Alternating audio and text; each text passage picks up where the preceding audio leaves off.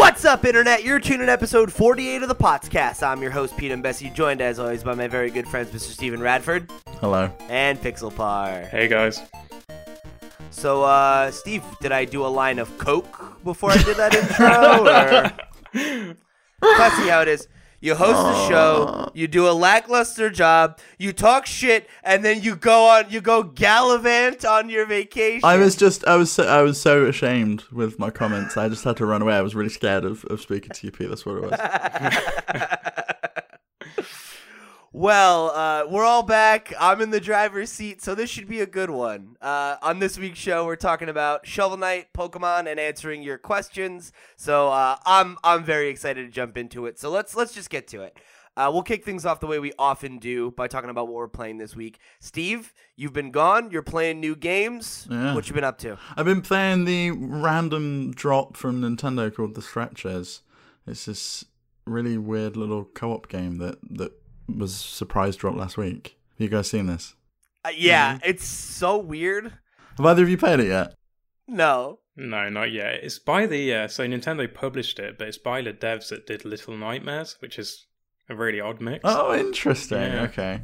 It's so It's, random. it's nothing like Little Nightmares. It's um, it's like Crazy Taxi meets like Theme Hospital meets um, Hu- Human Fall Flat and a bunch of other games. It's it's like good slapstick comedy. I had I've, I've been having such a good time with it, and um, yeah, it's great. you had me a crazy taxi. Uh, Honestly, it is it is that, and like the person you're playing, you can either play one player or two player. I recommend playing two player. It's a lot more fun when you play two player because you've got. It's kind of like that overcooked thing of you you end up shouting at the other person like no no you got to come this way or oh let me pull the stretcher out your back to go and pick up these dizzy people. It's uh yeah it's, it's been it's been fun and like you can alternate who drives and the other person that doesn't drive controls the sirens so you can like push the right stick push the stick in on the the joy-con so you play with one joy-con each uh, and you can push the stick in to control the siren so you can you've always got something to do even if the other person's driving you can just annoy people with the sirens which is which has been fun I'm contributing. but uh, yeah, I'm I'm enjoying I'm I'm enjoying it. I um I'd recommend picking it up if you're looking for some little co-op game. I think it's going to be a popular one coming up to Christmas. It's kind of got that Snipperclips style co-op thing that you know Nintendo's probably looking to go for. Something you can just buy a single Switch and then just play um, co-op with. I don't know how it would really function on the Switch Lite. I guess you would only play one player for the most part because it is uh, couch co-op only. There's no like online co-op, so you could technically, theoretically, attach two Joy Cons and play on the Switch Lite screen, but it's it's definitely more intended for the Switch proper. So, do you feel like it's appropriately priced at twenty dollars? Yeah, I would say so. There's there's quite a lot of content. There's there's multiple islands you go to. There's side quests. So there's some of the side quests you go and you just cut down logs of wood, and then as you learn to do those things, you can build like ramps around the town. And then you uh, have this sticker book you need to fill in, which is like achievements that you can get. So some of them is like getting air in your ambulance. So you need to build the ramps around the town to get the air and jump and and do all those cool things. So there's quite a lot to do alongside um, just doing the the standard missions. But some of the missions have been. Uh, or the quests have been quite difficult in finding the people and solving the puzzles. There is definitely a puzzle aspect to the game as you go through. Uh, they're not particularly challenging, but and the majority of the aspect and the the pool of the game comes from the slapstick comedy and just having fun with whoever you're playing with. Um, but it's been it's, it's been a good time, and I, I would recommend it. Um, it might be one of those ones people want to wait till it comes on sale, but it's a Nintendo published game, so whether that ever happens is another matter. Yeah, it's not going to happen.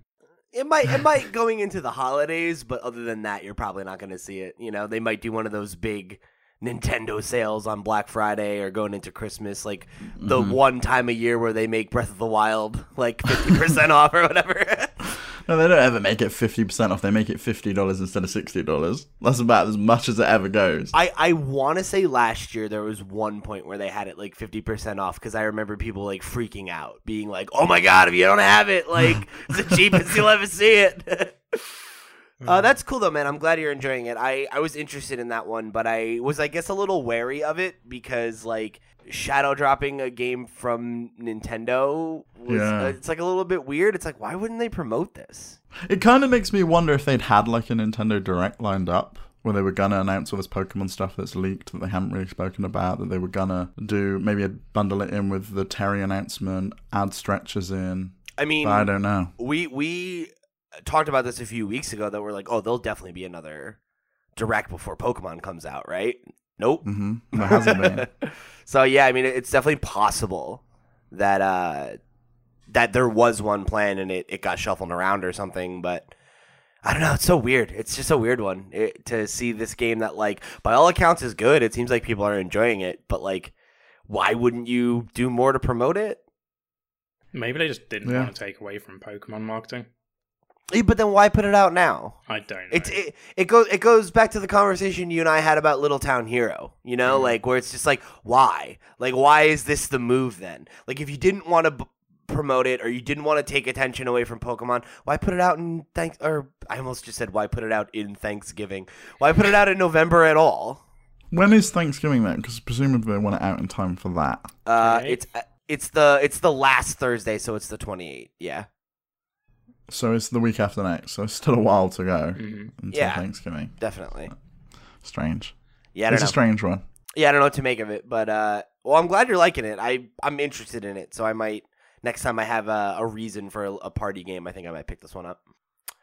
Uh, so Pixel, you Mhm. played Layton's Mystery Journey, uh, Katrielle and the Millionaire's Conspiracy Deluxe Edition. I'm glad you read out the full title. I sure did. We talked about this uh, last week. It was one coming out. You said you were very interested in it. Uh, Mhm. You had been a big fan of the Layton games. What's your take on this one? So it's a tough one. Oh, that's a good. That's a good yeah, place that's a good to start. So, Uh huh. It no, it's a, I like some parts of it. I dislike other parts of it. Um, and it's one of those things where those parts always existed in previous titles, so it's not really fair to criticize it for those because I do like past games. But it just seems to extend it a bit more, or just make it a bit more awkward in this version. And for that, for me, those bits are I love the puzzles. All right, give me as many of those as you can. Fire five in a row, that's perfect. But in Layton's Mystery Journey, they kind of just pad everything out ridiculously with storyline. And I'm not talking like an overall, there is an overall arching storyline, but each kind of chapter of the game, so to speak, is a case that you have to solve, an overall case. okay. And it's just packed with loads of dialogue, repetitive, going back and forth to the same locations, and the same characters popping up just because I'm presuming it's easier to reuse those assets. And like the background art and everything looks perfect, but the storylines just just seems like fluff to me. Like there's a bit too Mm. much fluff. You know, you know what this? It sounds very much of my thoughts on the Ace Attorney series that I bought earlier this year, hmm which is that in order to do anything, I'm constantly going back and forth and back and forth and back and forth, and then you, yeah, you see the same characters all the time. There's multiple stories in each of the games, and they always crop up again and again. And I haven't finished the, the first game. I know that they all cohesively pull together in the end, and it makes sense why some of the characters keep popping up. But um, I, I, I don't know. Maybe the, maybe the visual novel thing isn't 100% for me. Yeah, well, I got to a point where I was literally just mashing the A button for like three minutes just so I could get to a puzzle. Like, I, I start, I started off going through the story, like, right, I'm going to invest in the story. I'm going to find out what it's all about. And then after the case, the first case finished, which I, I genuinely couldn't work out the overall first case story until the end. So I was like interested in how they were going to play it out. Mhm. And then the result was just absolutely ridiculous. The like the explanation for what had happened was just so beyond realistic or something you just couldn't guess. I was like, right, okay, that's interesting. And then I got to the second case, and then that one was just like so bog standard, like literally from the get go. It's like, oh, it's, it's because of this. This is the answer.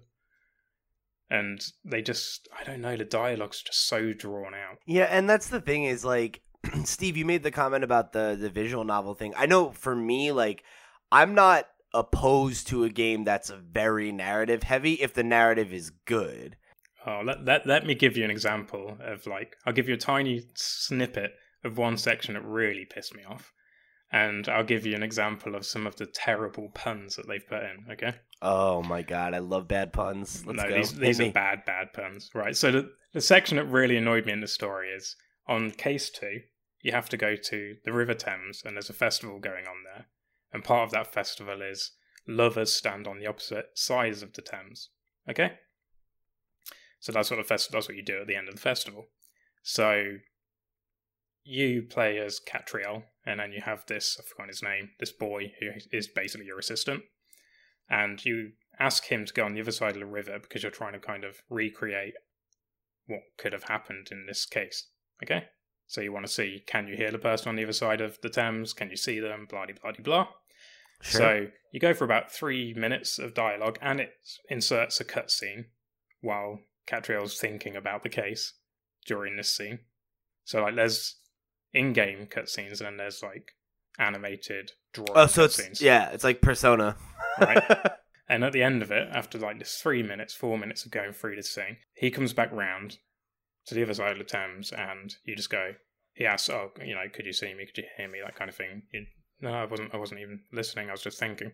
So that entire four minutes of footage, the cutscene, and everything was completely pointless. Like it had no basis in the story. It resolved nothing. It was just there to pad the game out. It reminds me of like when you play a game and you can clearly tell when you've got two options that both of those options are going to give you Yeah. the same piece of dialogue that comes next, and it's like, well, why did why did you bother giving me multiple options? Because I know it's going to when I click this. But Persona P is one of those games all the time. You get this, you get multiple choices that feels like, oh, this should have some kind of impact on where the game's going, and it doesn't. Has Right. absolutely zero impact on the next piece of dialogue that a character gives you. That's just like a thing I notice in a lot of like Japanese games that deal with story because like that was one of the things that uh, I made a note of that'll come up in my my article about Little Town Hero that I'm working on, um, which I need to finish because Pokemon's almost out.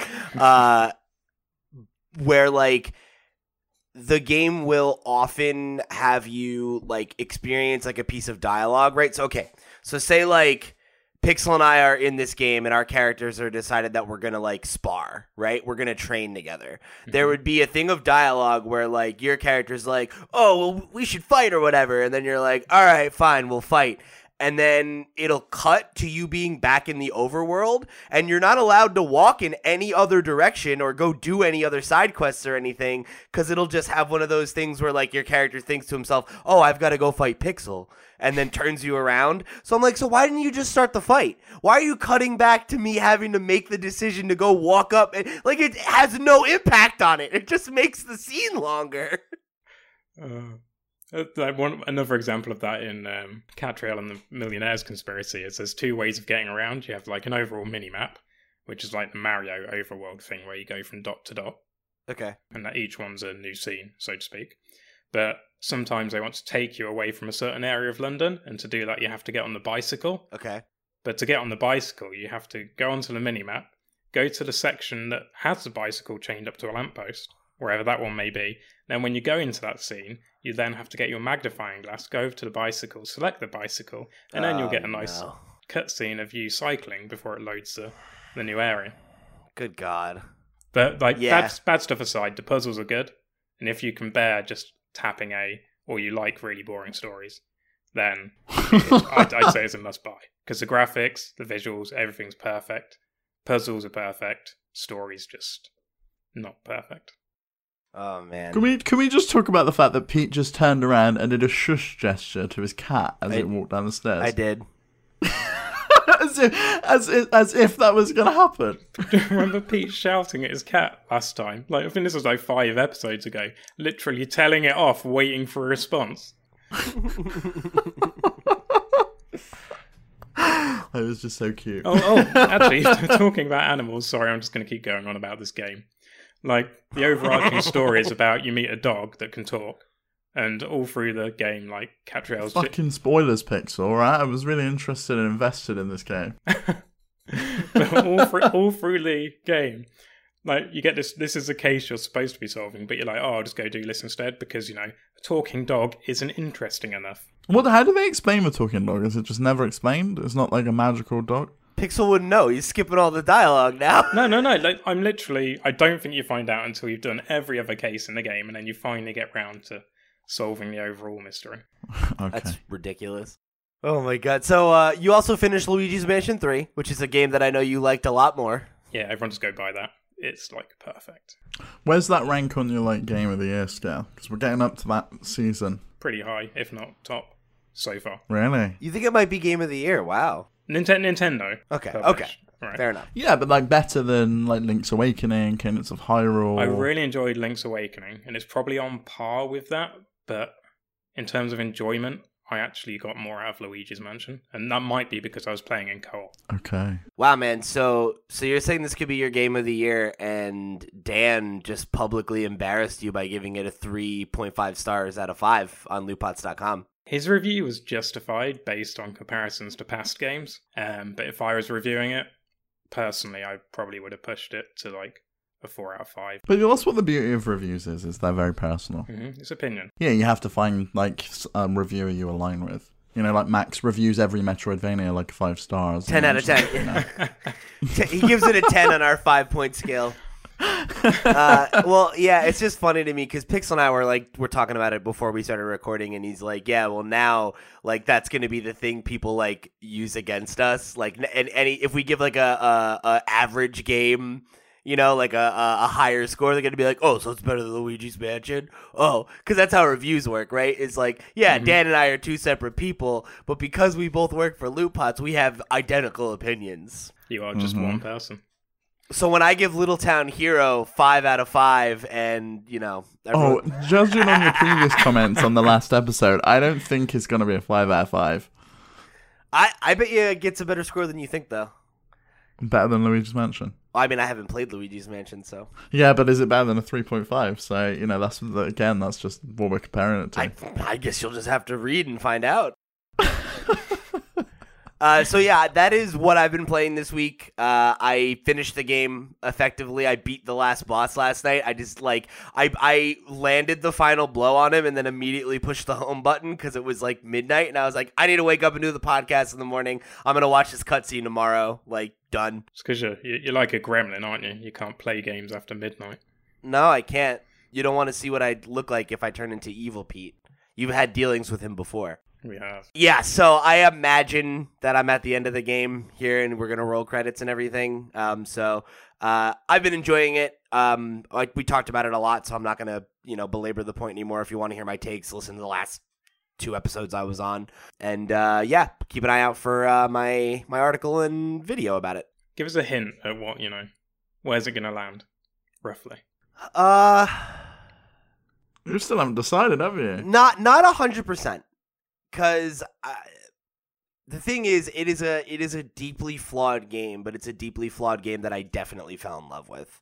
So we'll we'll see, we'll see. I don't I don't I don't have a hint for you right now. I haven't decided.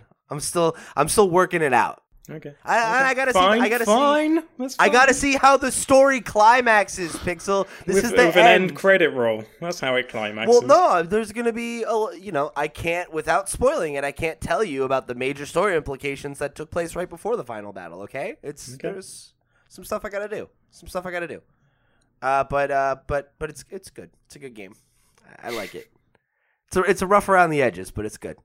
And uh, both Pixel and I were too sore to play Ring Fit this week, so uh, I'm I'm climbing back on that horse this week. what about you? I was gonna. I was thinking because I haven't played it in a while, mainly just because I've been working late. I was like, right, I'm gonna play it this morning before I do the podcast recording, and then I'll be able to give some more hot takes on it. And then I was just like, yeah, I'm way too tired for this. yeah, that w- that was my issue. Is I didn't have much time that was free last week, and when I did, it was like, okay, I I'm tired. I can't do this. Like my body hurts. Have you been doing any of the? You know, you can press a ring fit circle thing. I forget what it's called. The joy ring thing. Oh, the ring con. Yeah, the ring con. That's it. Um, you can squeeze that while you're not in the game to rack up some additional experience points. Oh no, I didn't know you could do that. Yeah, I've been doing that, so technically I've sort of played it. Well, If I, if I knew that was an option, I would have. Uh, I would have been getting those gains, man. Yeah, man. get those gains. oh my god, your sweat is beautiful, Pixel. Your sweat So is so sh- shiny and beautiful.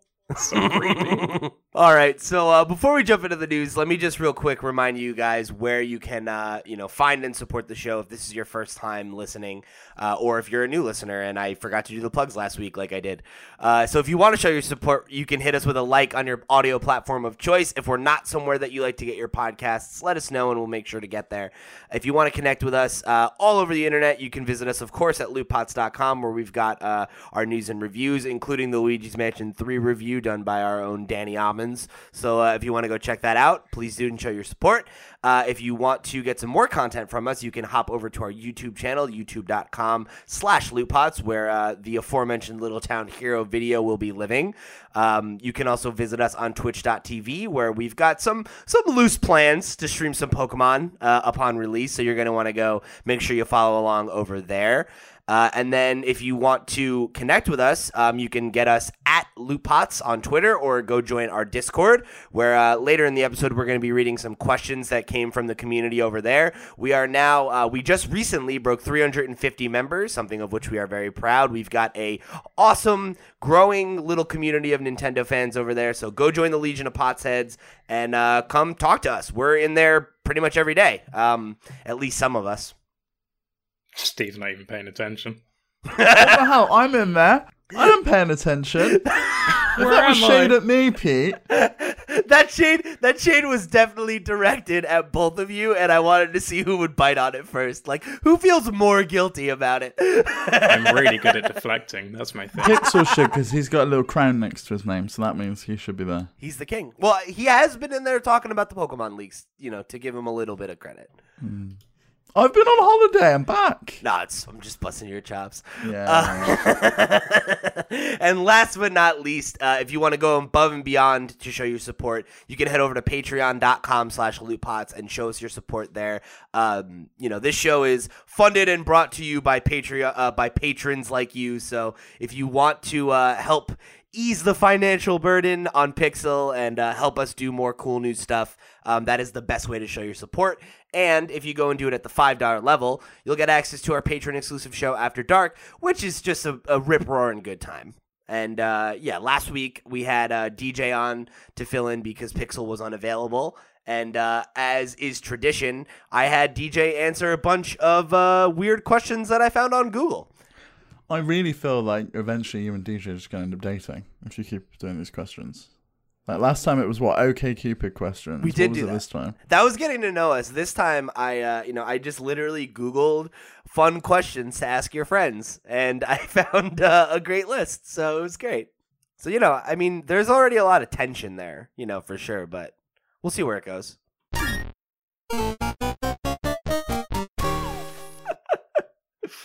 Oh my god. All right. So, uh, jumping into the news this week, we've got four items kicking things off. Shovel Knight, King of Cards, and Showdown are releasing next month, December 10th. Your boy is excited, guys. I love me some Shovel Knight. It's been a while. Uh, I am also really looking forward to finally getting that fucking Amiibo 3 pack that I pre ordered like two years ago. Does that have the gold amiibo in it? Uh, no, that is separate. How'd you feel about that? I also pre ordered that one. Don't worry about it. uh, so I, you know, if if you're not aware, you've missed our previous coverage of it. Uh, the treasure trove is like the you know entire collection of Shovel Knight stuff. So if you've already got that, you'll be getting both of these for free. King of Cards is the uh, latest Shovel Knight solo player mission where you're going to be playing as King Knight. Um, you know, this is one of the this is like the last stretch goal of their original Kickstarter. And then somehow they also decided to make a fighting game called Shovel Knight Showdown, uh, which looks really cool. And um, this is going to represent the end of uh, production on the original Shovel Knight. You know, thank God. Because as much as I love it, I think everybody, especially Yacht Club, is probably ready to move on and do something else in a new engine and everything. So I'm super excited to play both of these games. I'm even more excited to see what comes next from them. yeah. Shovel Knight Dig, isn't it? Well, that's not them though. They're publishing it, but another developer's making that. Ah, Yeah. interesting. So Yacht Club proper will be able to move on to, you know, maybe Shovel Knight 2, maybe a new IP, whatever that is. But Just Do you think they'll go for a new IP, or do you think they'll just reframe Shovel Knight? I, I hope they do something new because I feel like Shovel Knight's been a bit of a. They've been flogging this horse for a while. Yeah, I, I think for so I know that originally their their plan was they were going to make a Shovel Knight 2 and it was going to be a 16-bit game.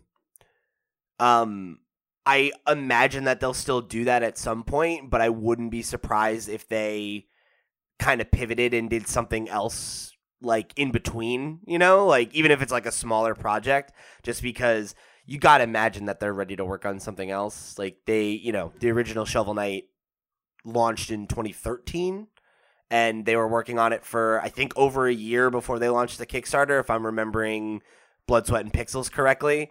Um, so, so that means they've been uh, working on this game for a minimum of six years and probably closer to seven or eight. So you gotta imagine that they're kind of thinking about doing something else just to like give Shovel Knight some breathing room. I mean, they could well be already doing something else and having other people help out with these last Yeah. finishing touches. That's certainly possible. So I don't know. I, I think there's a good chance we'll see something else from them before Shovel Knight 2, and that that'll be the next big announcement. I'd love something like along the lines of Hollow Knight, you know, where they go down that graphical style, just to kind of. I don't know. Do you think they'll stick to like the retro 8 bit, 16 bit kind of? Yes. Yeah.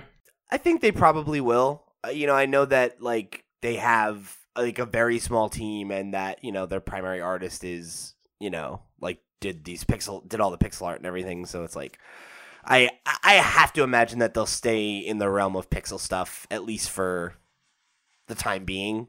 I don't know if that's forever, but I think that's kind of like that's what they made their name on is making like in my opinion probably the best retro style you know throwback game. So Mhm. Okay. I don't. I'd, li- I'd like to see them because, like you said, they were planning on doing 16 bit. Fair enough.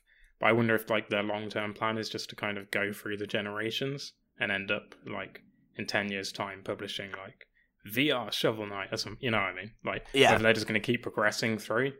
that would be an- fun. Yeah. I would definitely love them to do uh, Super Shovel Knight and then Shovel Knight 64. And that's what the about, trilogy. What about Shovel Knight World? Where you oh sh- shov- Shovelcraft. So it's still kind of pixel, but it's voxel. okay, yeah. It's like all a. Minecraft world. That's well Sho- that's what 64 World. would look like.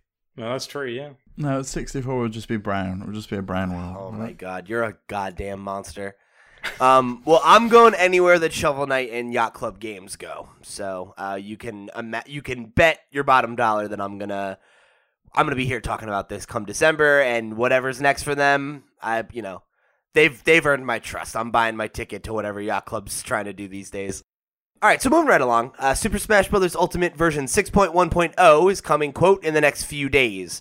Uh, so the only reason we're bringing this up is that this is going to be another one of those uh, instances where your replays are, you know, like invalidated. So if you have any replays uh, that you like really want to make sure you save, like go ahead and uh, and make sure you get those those taken care of. Otherwise, um, you will lose them and you won't be able to convert them. So uh, if you don't know how to do that, you go to uh, Vault replays replay data and then convert to video. So easy to do. Uh, so just make sure you save your stuff. Have either of you guys played Smash recently? I really want to jump in and play with Terry, but I haven't had a chance. No. I actually shifted my copy because I just got bored of it. Oh yeah, I forgot you did that. You're a monster. Oh. I forget. You. I never sell games, and I just I can't get get, get my head around the fact that you do that. So my re- like if it's a big release like Smash Bros or Zelda or something like Zelda, not so much. Um, I only tend to shift a copy if I've bought two, one for me, one for my girlfriend. But um, if it's a big release like a Nintendo game, I generally pre-order at full price or the best deal I can get at the time, play for it and complete it, sell that copy shortly after release while it's still high in value, and then I never really want to play a game again until at least six months to a year after I've already completed it. So then I just pick up another copy for less than I sold my release copy for. Just makes perfect sense. Why hold on to it while it's devaluing when you can shift it and pick it up again cheaper later when you want to replay? Fair enough. okay, here's another thing. Why buy a game at launch when you can just buy it cheaper further down the line? because I look forward to games releasing, and I like, I like I, because we cover bloody Nintendo. Yeah. I don't. uh, again, again, Steve, for the same reason that you should buy Pokemon because we're Not happening. Not happening. I've decided I'm playing Fire Emblem instead. So shush, Pete. First of all, you fucking promised us on this show, so you now you're lying to the fans. First of all, second of all, how dare you use Fire Emblem against me like that?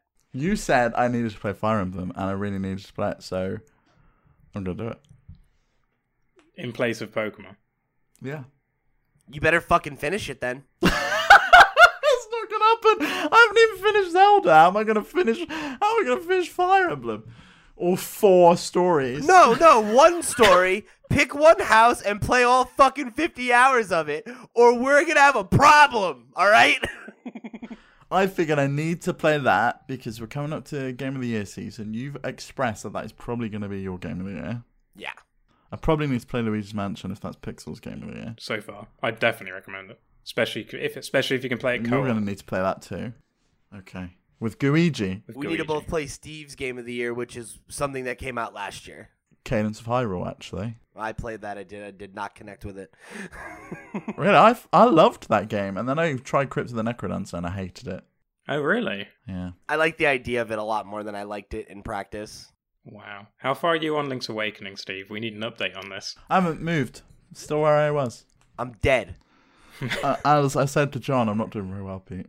I dude, I when I edited that episode, I literally had to stop because I was laughing so hard, and Sarah was like, "What are you laughing at?" And I, it's like it killed me. You're just like, "I'm not, I'm not doing good, John. I'm not doing good." so fucking good. Oh my gosh. All right, so moving right along, uh, we've got news. Uh, re Sid Meier Civilization 6 uh, expansion bundle, which was talked about like ages ago when they first came to Switch. We knew that it was eventually coming. Now it's coming to Nintendo Switch on November 22nd, uh, so just a few uh, few weeks away here. Um, they only tagged Nintendo of America in the tweet that they put out, so I don't know if that means it's coming to you European listeners at a different It's it is coming to Europe. I was just wondering if it's a different timeline or is it are we getting a simultaneous release there?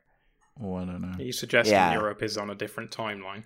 For Nintendo, yeah. Also interesting that it's only been announced for Switch, not PlayStation or Xbox, which just got uh, Civilization Six. Right, I've been thinking about this kind of thing recently quite a bit, okay? So, if you were going to release a game, I'm totally sidetracking here, but it is relevant in a way. If you were going to release a game for Switch, right, and you were going to release it for PS4 and Xbox One, Mm-hmm. would you announce all three at the same time, especially if the Switch version was slightly inferior graphics wise?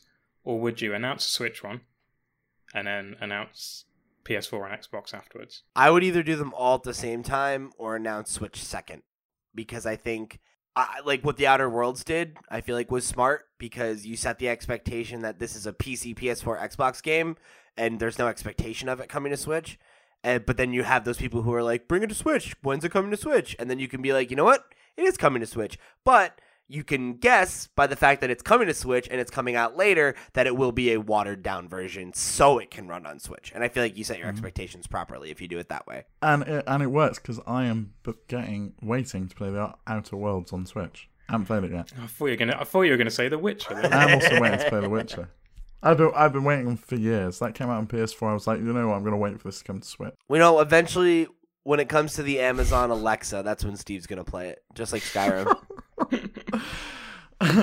I I I I don't know. There's two strategies. I don't know that uh, there wasn't like some kind of timed exclusivity for Switch for this Possible. because it came out it came out pretty much a year later for the other consoles. So I don't know if Nintendo had like we've got it exclusive for a year because this came out but this came out last year before Christmas on Switch. Oh, okay. There's also the chance that they intentionally like targeted the Switch first, just because like software tends to sell better on Switch. Yeah, it also works great for the touchscreen for this kind of game. Mhm. Um, Sure, I'm sure it was easier to port it to a touch interface than a controller. Well, they'd already um, made the touch interface, so this game came out on iPad as a full price thirty pound game. There you go. It's so rare for the iPad. Um, and then they ported it over, so they already had the touchscreen stuff, and they, I guess, added some cursory controller. Free, freaking mobile ports, man. Mobile ports all the time. you excited about this, Steve? Uh, somewhat. I haven't fully played all of the scenarios on Civilization 6. And it's one of those games I dip in and out of every now and again where I'm like, oh, I fancy playing some Civilization. I might pick it up when I get bored of, of the current ones because each of them do have different personalities and different win conditions.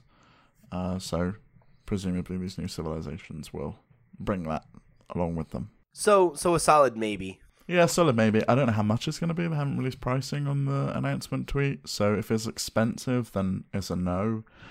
I would imagine it's probably going to be around the fifteen dollar mark. Yeah, I, I wouldn't imagine guess. it'll be more than twenty bucks. No, not when the game only is like it's retailing around forty quid at the moment. So Okay.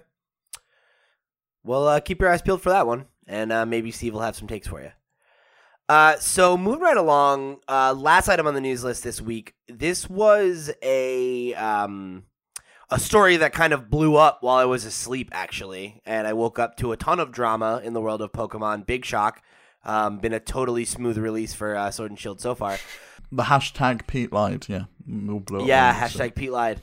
Um, yeah, so so last night, uh, the hashtag Game Freak lied uh, has been trending on Twitter, and it masked like several thousand tweets of people like just absolutely losing their mind. Um, so as as we've talked about, at least a little bit, there were a bunch of leaks around Pokemon Sword and Shield. If you're a member of our Discord, we have an entire channel dedicated to it where people have been talking about it every day.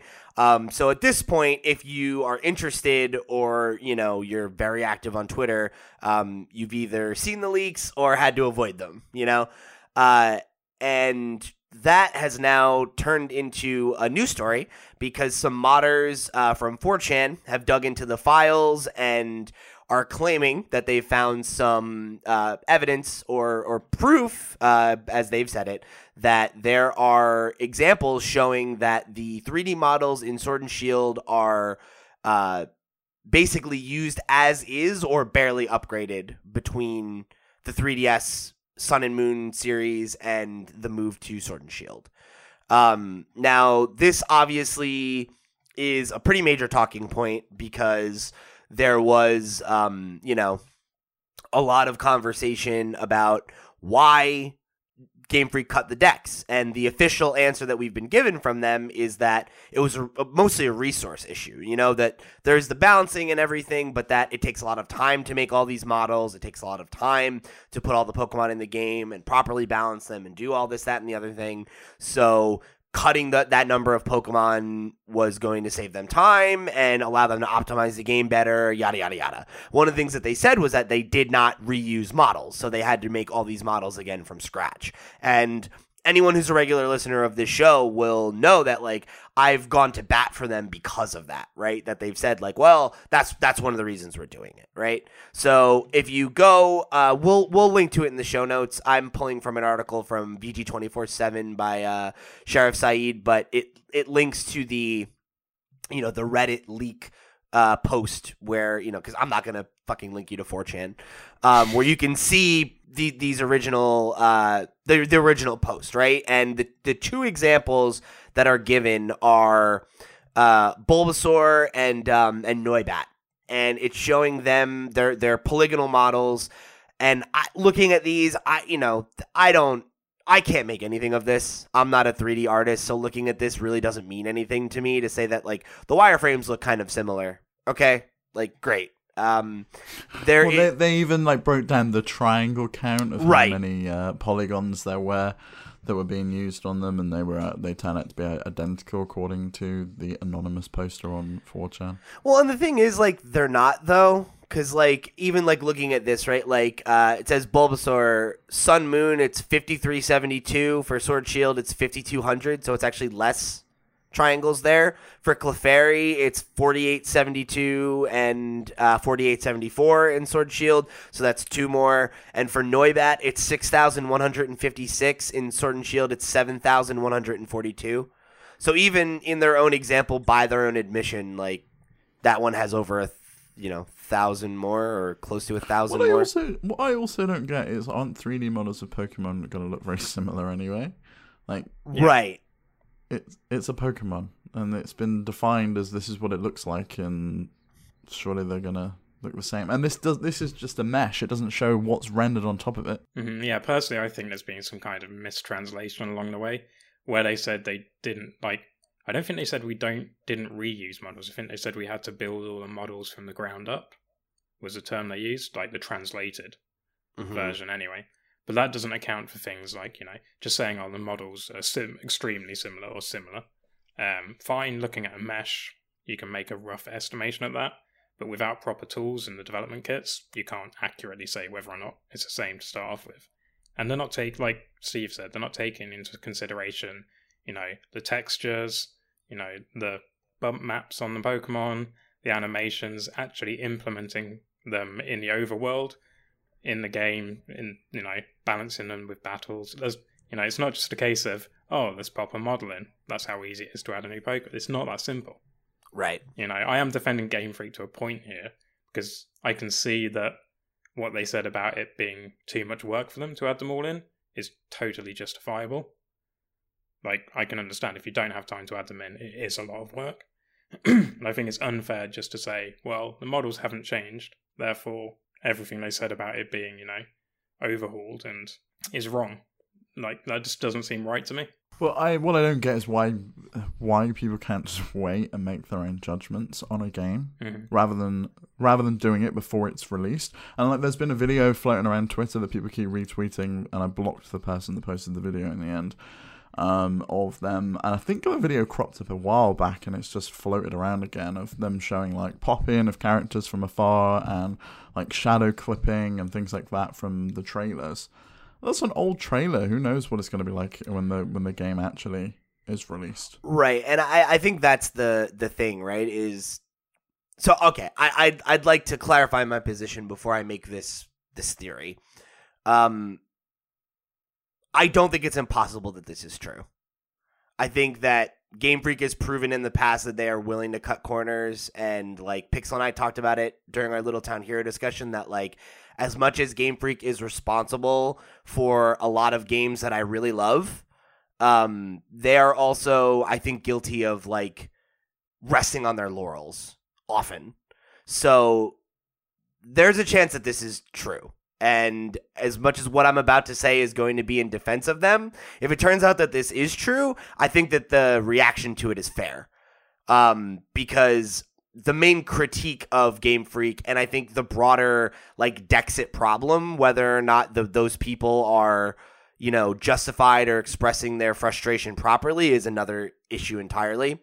But at the end of the day, if you're cutting Pokemon in an effort to like save time and, and do all these things, like you you want to see like the game come out and be polished. And if they are reusing assets and stuff looks rough around the edges or there are those pop in problems or whatever, like that's unacceptable. And if we get the final version of the game on Friday and we find that those things are true, then like they they deserve to be chastised for it because I think that they should be hold, held to a higher standard. You know, a, a developer with their level of experience and with games that make as much money as Pokemon do, like we're not wrong to expect more from them.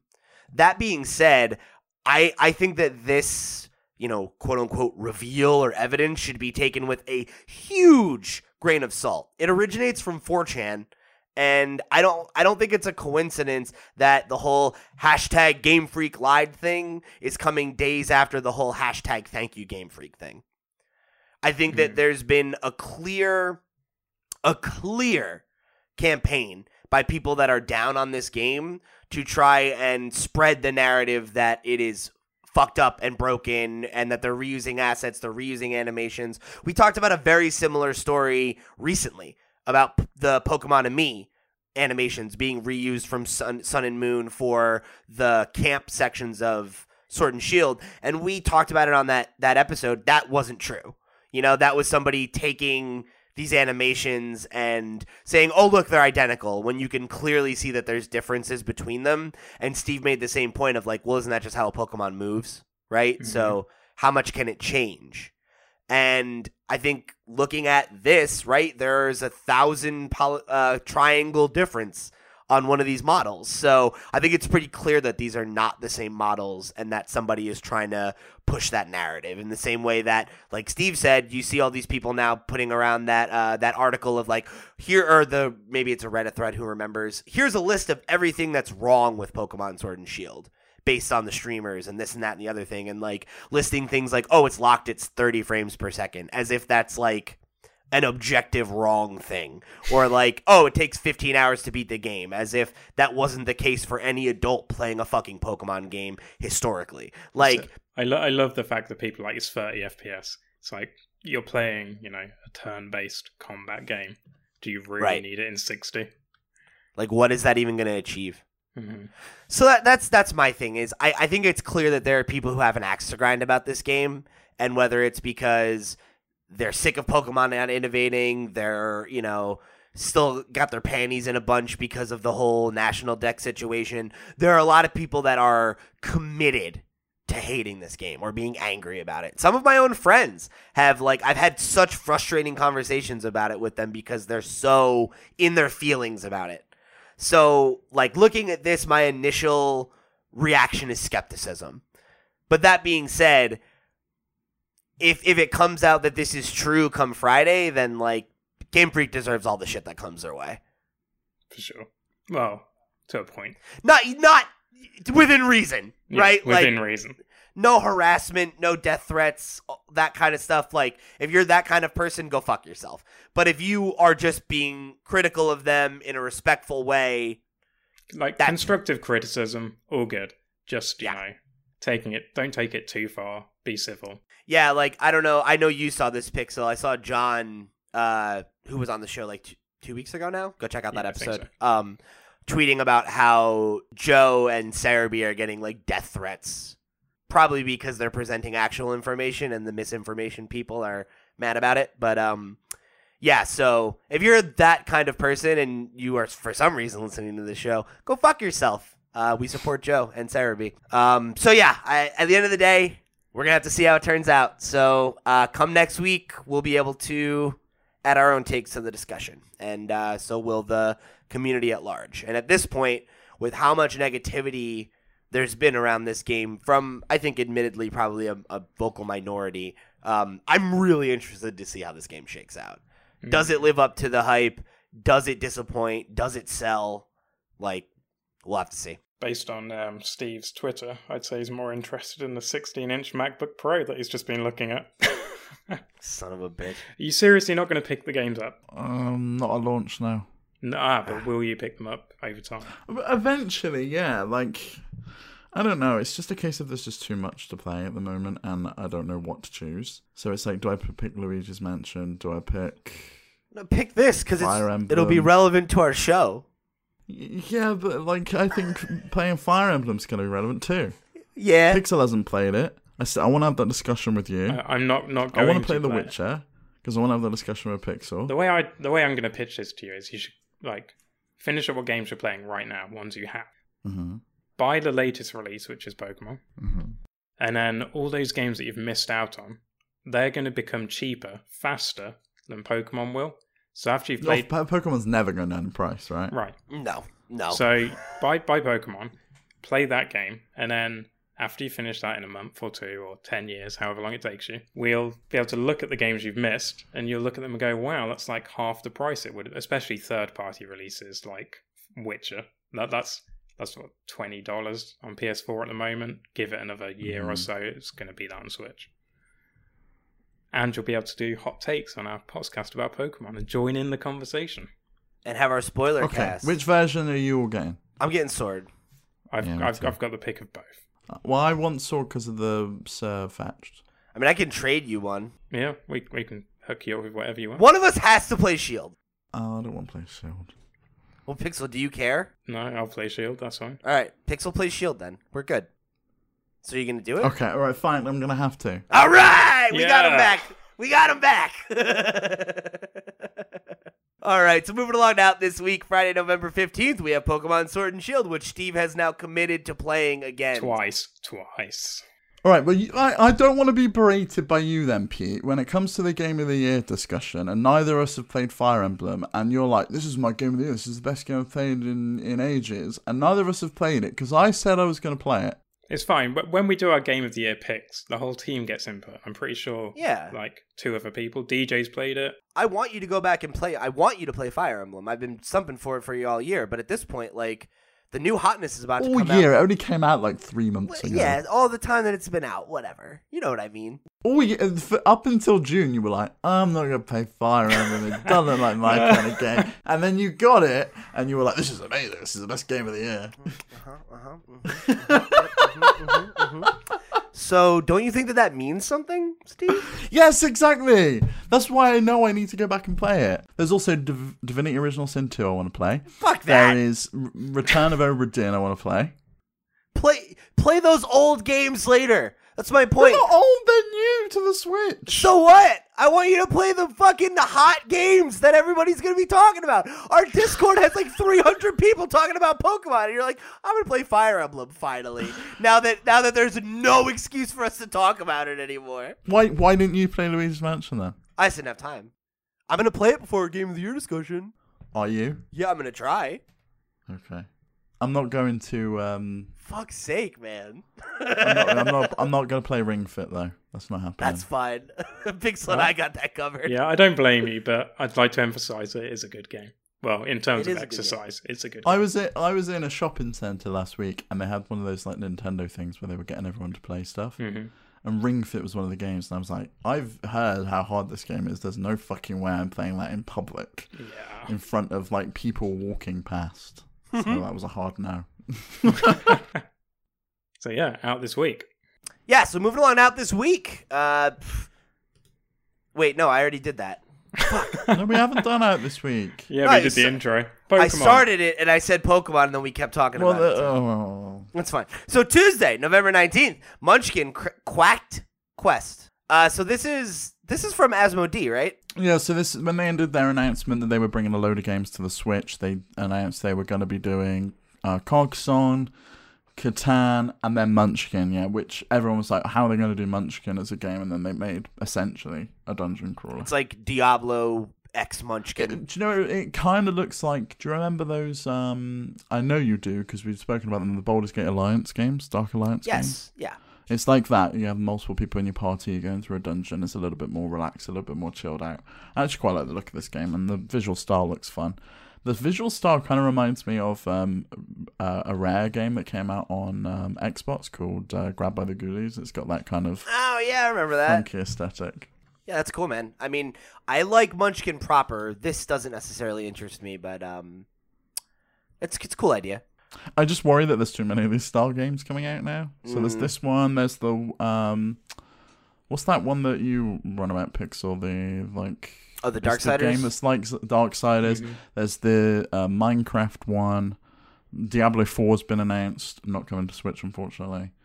So there's a bunch of stuff. All right. So uh, next up, we've got uh, on. I'm sorry. This is also on Tuesday. Is uh, Bubble Bobble for Friends. Um, this is one I really want to get. I love Bubble Bobble. There hasn't been one in quite some time. Um, so I, I again, I, I don't think I'll get around to this like anytime soon, just because there's Pokemon and a bunch of other stuff I need to get around to. But um, Mhm. I love Bubble Bobble, and they have the original arcade game like on the you know like on on the cart as well. So um, that's that's attractive for me. Yeah, I think this is definitely getting added to my wish list, and I'll pick it up when it goes on sale or as a lull in releases. Same. That's a pricey price tag for Bubble Bubble. Why? Why is it pricey? Bubble Bobble was always quite expensive. Like the PS1 release was expensive. Oh, okay. Maybe it's just because it's a game I couldn't care less about. Did you not play That's Bubble Bobble as a kid? No, never. Um, It's so good, man. Uh, well, uh, next up, uh, we've got Narcos: Rise of the Cartels, which is a game based on the Netflix show Narcos. What? Yeah, and we still don't have Netflix on Switch, but we've got many, many Netflix games by this point. Do you know what they should do? They should, like, when they release like Narcos games or any other Netflix series, they should put like a, a bonus in it where you can walk up to the TV and log into your Netflix account, and then it'd guarantee them sales of the game. oh my god. So moving right along, uh, still there is also out that day. Uh, it's a story-driven psychological adventure game about lingering grief, technical puzzles, wacky AI, and dark humor. Uh, so this is um, you're like a. It looks like you're a astronaut that's like stuck. Uh, you're the one operator of this space system with uh, an artificial intelligence there, and I guess you need to like just keep doing these tasks and stuff to keep it running. Yeah. There's really not much detail on it, is there? No. It's all going to depend on what the story's like for this kind of thing. It's always like that for this kind of game. You know, imagine playing Firewatch, Firewatch and the story was terrible. Right. There'd be there'd be no reason to play that game. Well, you, you could find the turtles, so that'd be the one reason. You could do that. Uh, all right, so last on the list is The Tourist, which uh, we talked about this when it was first announced. It's that like Yeah. voxel style, like 80s influenced adventure kind of game.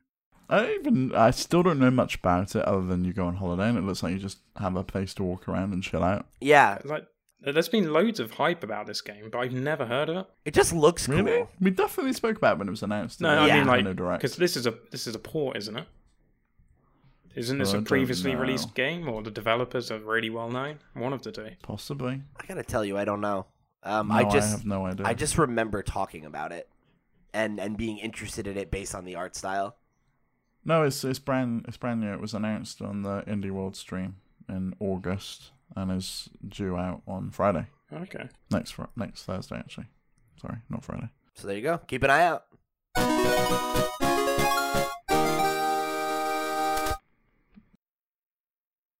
All right, so moving along into the main topic this week, we're doing another mailbag. Uh, we got again, uh, the Discord is alive and well, so I've got plenty of questions to source until we have a proper main topic.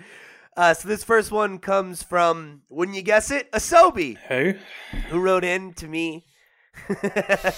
Who wrote in to me just like you can over at pete at lootpots.com uh, and he said hey pete hope you're having a great day. Here's my questions for this week's podcast. What's your most played game of all time? How many hours did you pour into it approximately? What's the story behind that? Why did you play it for so long? Hmm. I, d- I don't know specifically. You go first, though. All right I'll, I'll go first while you guys chew on your answers um, i think we've touched on a version of this question in the past uh, i don't know exactly which one it is, but a Pokemon game is the game I've played the most. I don't know if it's silver or if it's um, maybe platinum in Gen 4, but it's it's definitely I would guess one of those two because those were probably the two peaks of my interest in Pokemon. I guess it could arguably also be like blue version because I've played it over and over and Mhm. over again. Uh, in terms of hours approximately like uh, dude, like probably 500 for each for either you know like it like when i was a kid i used to play through a pokemon game transfer all my pokemon over to my silver version which was like the master copy and then play it again and play it again and play it again so like i've played each of those games you know multiple like double digit numbers of times so it could be between 500 and a thousand hours and for Gen 4, similarly, I played the entire game. I t- spent a ton of time breeding and then did a bunch of competitive stuff. So, somewhere in there. And the story behind it is, man, I love Pokemon. Like, I love competitive battling. So, I, you know, I play it over and over and over again. Um, for Gen 4, it was because all my friends got into the Smogon metagame all at the same time and we went hard. I've got a few. Okay. I think probably the most number of hours is Stardew Valley. Sure. Do you know what the hours are on that? I'm really curious. On Switch, I think it's 175, but I've also played it on P- PC for probably similar length of time. So you're looking at 300 plus hours of Wow. Stardew Valley. Good God. And I always date, Sh- date Shane. Every time? I'm a sucker for an alcoholic. Oh my Um, God. um, but games like I revisit, I would probably say Diablo and Diablo 2. I've gone back to those time and time and time again. Minecraft, I played a lot of when I was a teenager. And things like Theme Hospital and Theme Park World when I was a kid on the PlayStation. That's pretty much all I played.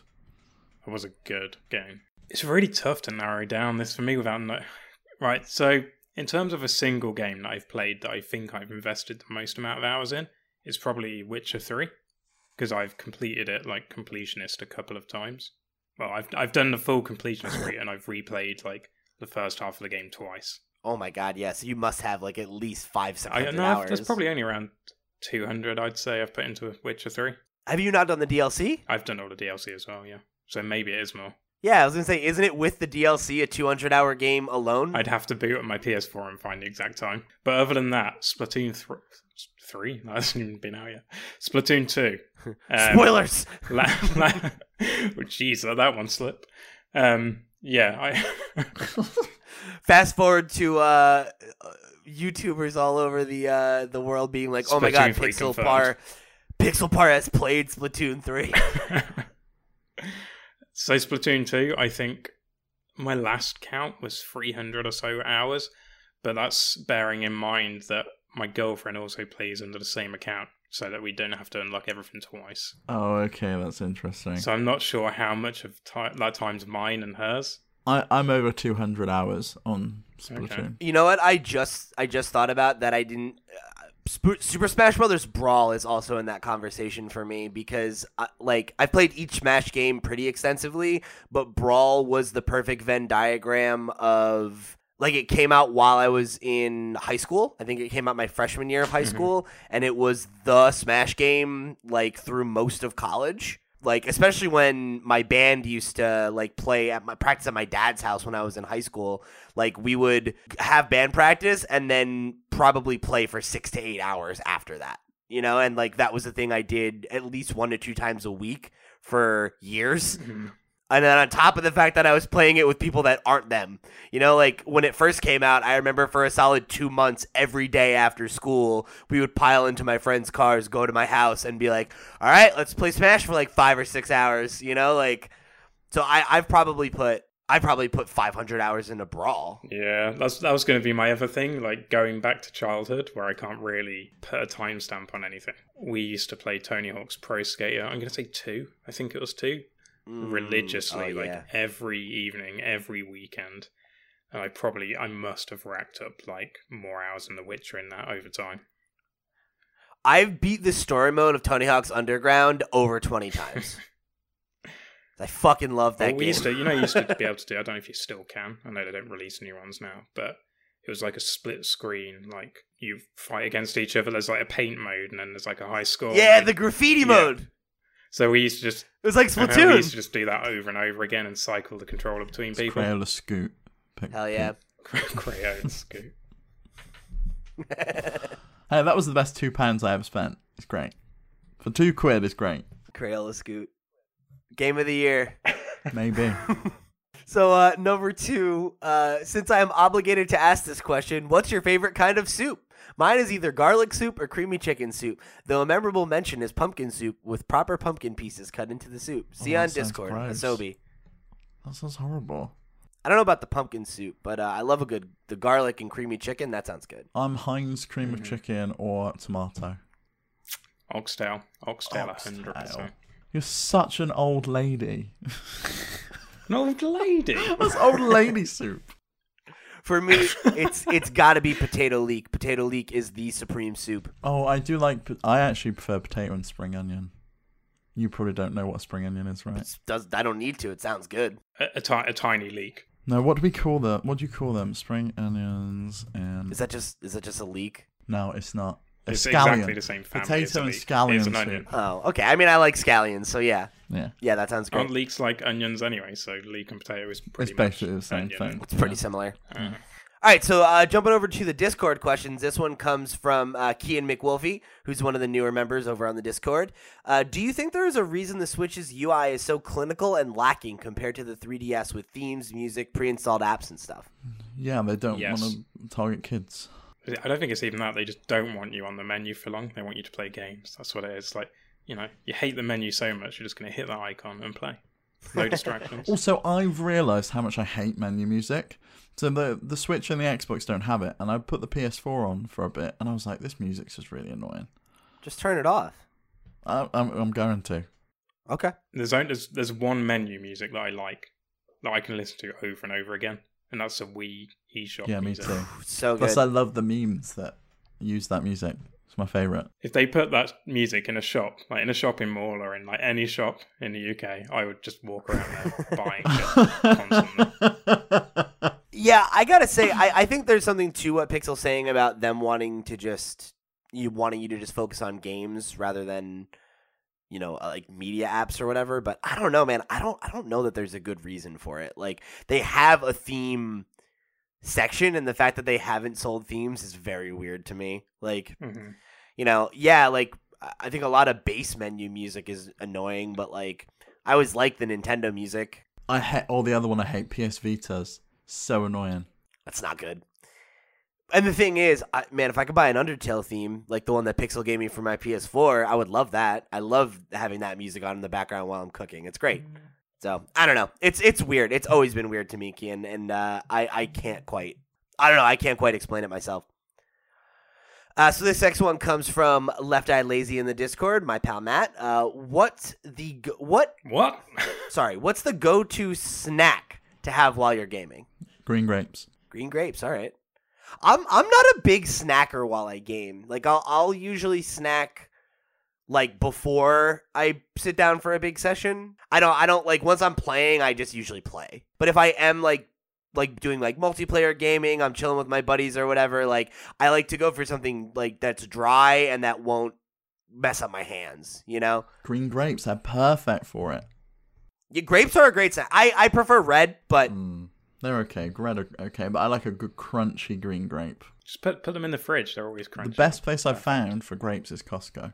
You can put, spend five pounds and get a huge thing of of crispy green grapes. That's no good. oh yeah. I find that it depends on the type of game though, as to whether I'm snacking or not. Like a multiplayer game, I probably won't because you're constantly playing. But a game where there's a cutscene and I'm I can then like put the controller down for a little bit, have a couple of grapes, Mhm. or check Twitter if I'm not particularly invested in the game, and then carry on. That's that's usually when I'll snack. It's funny for me. I'm more likely to do it with multiplayer games because when it's a single player game, I definitely like, especially if I'm really enjoying it. You know, I try to just get in the mindset of like I'm playing the game. You know, Mhm. and like I, you know, like when I'm playing The Last of Us, I'm not thinking about like snacking. You know, Apart from when you're at the cannibal bit and you're like, oh yeah, I can really go for a piece of human leg right now.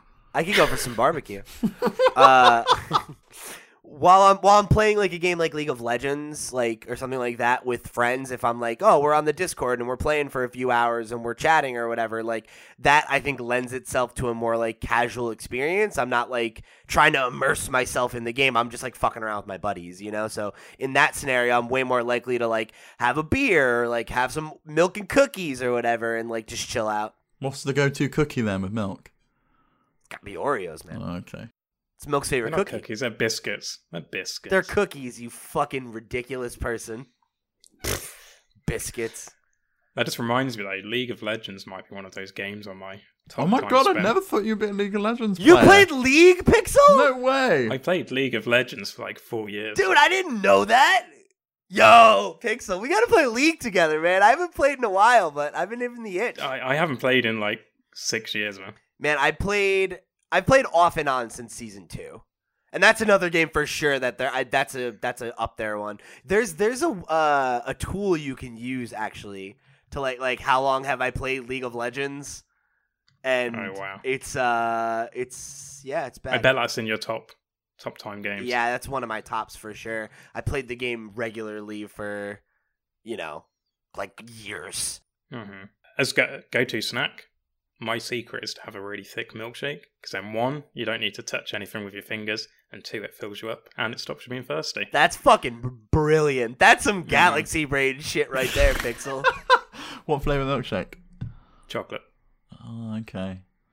I'm more of a vanilla guy, but respect. What what type? Like McDonald's fridge? Uh, so I do the powder mixing, but there's I hate Morrison's. Right, it's a UK supermarket, but their instant mixing is the best one. It just tastes like chocolate rather than powder. What's wrong with Morrison's? I like Morrison's. Uh, it's fucking Morrison's, isn't it? All right. Uh, so this one comes from not furry. So now that the uh, now that the eighth gen is ending, do you think the Switch will survive the ninth generation and Nintendo will make an e- uh, and better version of Switch? Yes. Yeah, I think it will survive the ninth generation. Um, I imagine that whatever Nintendo's successor to the Switch is is going to have a very, very similar style of being like the hybrid home Mhm. handheld console. I think they'd be stupid to not do that with everything moving forward. I, I kind of feel that the next generation is gonna it's like the same as like the PS4 and the Xbox generation. It takes a while for for the like publishers to stop publishing on the last generation. You saw some games that like were published on both for a while, and then they were like, now we're just doing PS4 games. They've they've got even more incentive now to keep on the old platform as well, because like PS5 is going to be backwards compatible Mhm. with PS4, so you're probably going to get PS4 Pro performance from the new console. Plus, with Switch, like you have an install base that's there and rapidly buying games, while PS5 and Xbox are looking to build a marketplace, a market, or take their market share. And, and so Breath of the we- Wild 2, man. is that 2020? Who knows? There's a I know there's, there's a a rumor going rumor, around yeah. that yeah, uh, and we called that way back when. Mhm. So I've al- I've always had my money on 2020. I think I think I think you can take that one to the bank. I really do. I'd like to do a predictions episode later this year. I would love to do that. Like you know, we do the game of the year episode. I want to do a predictions episode where we we have some like crazy predictions and then we score it the year later. Book it, Steve-O! It's happening. All right, moving right along. This one comes from Scrimps, my buddy Tyler. If you were a gym leader in a Pokemon game, what would your Pokemon type of choice be? Easy answer, my bud. Water. Oh, Electric or fairy, fairy type. Yeah, we'll go with fairy. Okay, fairy's great. I, I always went for like bug when I was playing Pokemon Blue. I love Alright, the bug hell yeah. Pokemon. I hope there's I hope there's a bug catcher pixel in the new game, and I can fight bug catcher pixel throws. Like, fight my Metapod. He's gonna get hard. All right, next one. Uh, there's another one from Kian. Uh, toilet roll under or over? Over. Over. Thank you. Why, you're a Good. I'm Glad monster. we're all on the right side. Of history. Yeah. Uh, all right. So this one comes from Cheese, who said, "What do you think of this?" And they shared an image with us. Uh, that it's it's called the Nintendo cycle, right? And it's uh, NES 1985 revolutionized home console industry, introduced a new generation of games. Then 1991 Super Nintendo, the same thing but better graphics. N64 revolutionized 3D game design, popularized the thumbstick. GameCube, same thing, better graphics. So you can see where that's going. Same thing with the Wii, motion controls, whatever. Now we've got the Switch, revolutionized portable gaming by being a hybrid console, introduced the idea of uh, modular control configurations, then same thing but better graphics? Question mark. If we think that's what's going to happen with the Switch 2 or whatever the successor is to the Switch, I think that's probably a safe bet. Yeah. For sure. Plus, what's wrong with that? Like, what's the PS3, PS4, PS5 been? It's the same thing, the same better shit. graphics. You know, they tried. Oh, let's add six-axis motion control and a touchpad to the the PS4 controller. None of it stuck. It was literally same thing, better graphics. Why did they put those bloody lights on the top of the PS4 controller? Because they wanted it to work with the motion, the uh, Yeah, it's for the PlayStation. Eye, and then it would be the motion controls without having to have the, you know, the controller with the ball on top. Kinect was it? No, it was PlayStation Move, and they had like they had like they had like four games for the PlayStation Move. One of them was Heavy Rain, and you had to do the stupid like actions to open the door with the motion controller. Oh, I remember you talking about that. Yeah, Mhm. it was when the Wii was popular. Everyone was like, "We should get in on this motion stuff." Yeah. Uh, so this one comes from Bacon is Yum. What video game soundtrack do you like most? I think we've talked about this before, so we'll keep it tight. Um, for me, uh, shout outs to Undertale, uh, the first two Pokemon games, uh, or series, I guess, and Animal Crossing. Yeah, okay. Those are all favorites of mine. I like Undertale, Stardew Valley, Shenmue, uh, and I actually really like, strangely, the MIDI Monopoly Windows like ninety five game. That's All such right, a cool. random pick. Oh, shout out to Life is Strange's music too. That's like more of a soundtrack than original It's music, but there's really good music. Yeah, it's good shit in it though. I tend to listen to Witch. I've mentioned Witcher a lot today. Witcher soundtrack when I'm working. Um, Sure. I, I can't listen to stuff with lyrics when I'm working, and I, I like orchestral stuff. Shout out to uh, Deltarune too. Forgot that one. Mm-hmm. Same kind of deal. And then like the Zelda orchestral scores. Oh yeah. You know, you get them with like the pre-orders of. I think it was Skyward Sword was the 25th anniversary soundtrack. Those as well. Awesome. Uh, so what do you think of the leaks of Pokemon Sword and Shield? Oh, sorry, this one comes from Ram. Welcome back, Ram. Uh, been a while since we heard from you. Uh, what do you think of the leaks of Pokemon Sword and Shield? Did they dampen your excitement at all? Did you spoil yourself with them? Would you have leaked it better if it was you? I have avoided them all. I went on holiday for a week. I came back. I saw Pixel's mute list that he was circulating on Twitter to get everyone to avoid the leaks. I managed to miss everything. It was great. I I caught a few of them because when Pixel first threw out the flag for our Discord, I was the only one moderating, so I was like trying to keep on top of it. So I saw leaks of the starter evolutions and like a few other random things, but like it was mostly stuff that I already knew about, like the elephant Pokemon and stuff like that. So I wasn't like too bothered by it. So I'm still going in like mostly blind, which I'm I'm happy about. I think I've seen like everything now. everything that's leaked, I've seen at least once or twice. Uh, Does that does that disappoint you? No, No, the, the only thing that dampened my excitement was I really liked Sobble, and I hate its final evolution, so I'm glad I spoiled that one for myself because I'm not going to use it now. hmm I kind of see like sometimes as long as leaks don't ruin storyline and stuff like that. Like Pokemon, they're just showing you the characters that are in the game. For me, I, I want to be surprised by those things, though. You know, like I'd like to like catch things. Just oh, this is a cool Pokemon. I want to catch it rather than being like I already know all of them. These are the ones I'm going to use. Well, I don't I don't pick and choose based on how they look, and I didn't really get into like the typing and stuff. So I was just looking at the designs, going, "Wow!" I overall I generally really like the designs, um, Yeah. and for me that doesn't spoil anything. Would you have leaked it better if it was you, Pixel? Of course I would. Yeah, easy. Drawings. I want I want drawings of each of the leaks now. oh my gosh! And this one's from Ram too. Uh, what's your favorite starter before and after seeing the leaked final evolutions?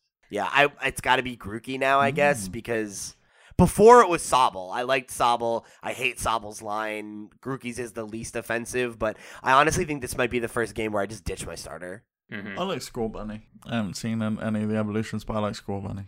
Okay. Scorbunny's acceptable. It's not great, but it's acceptable.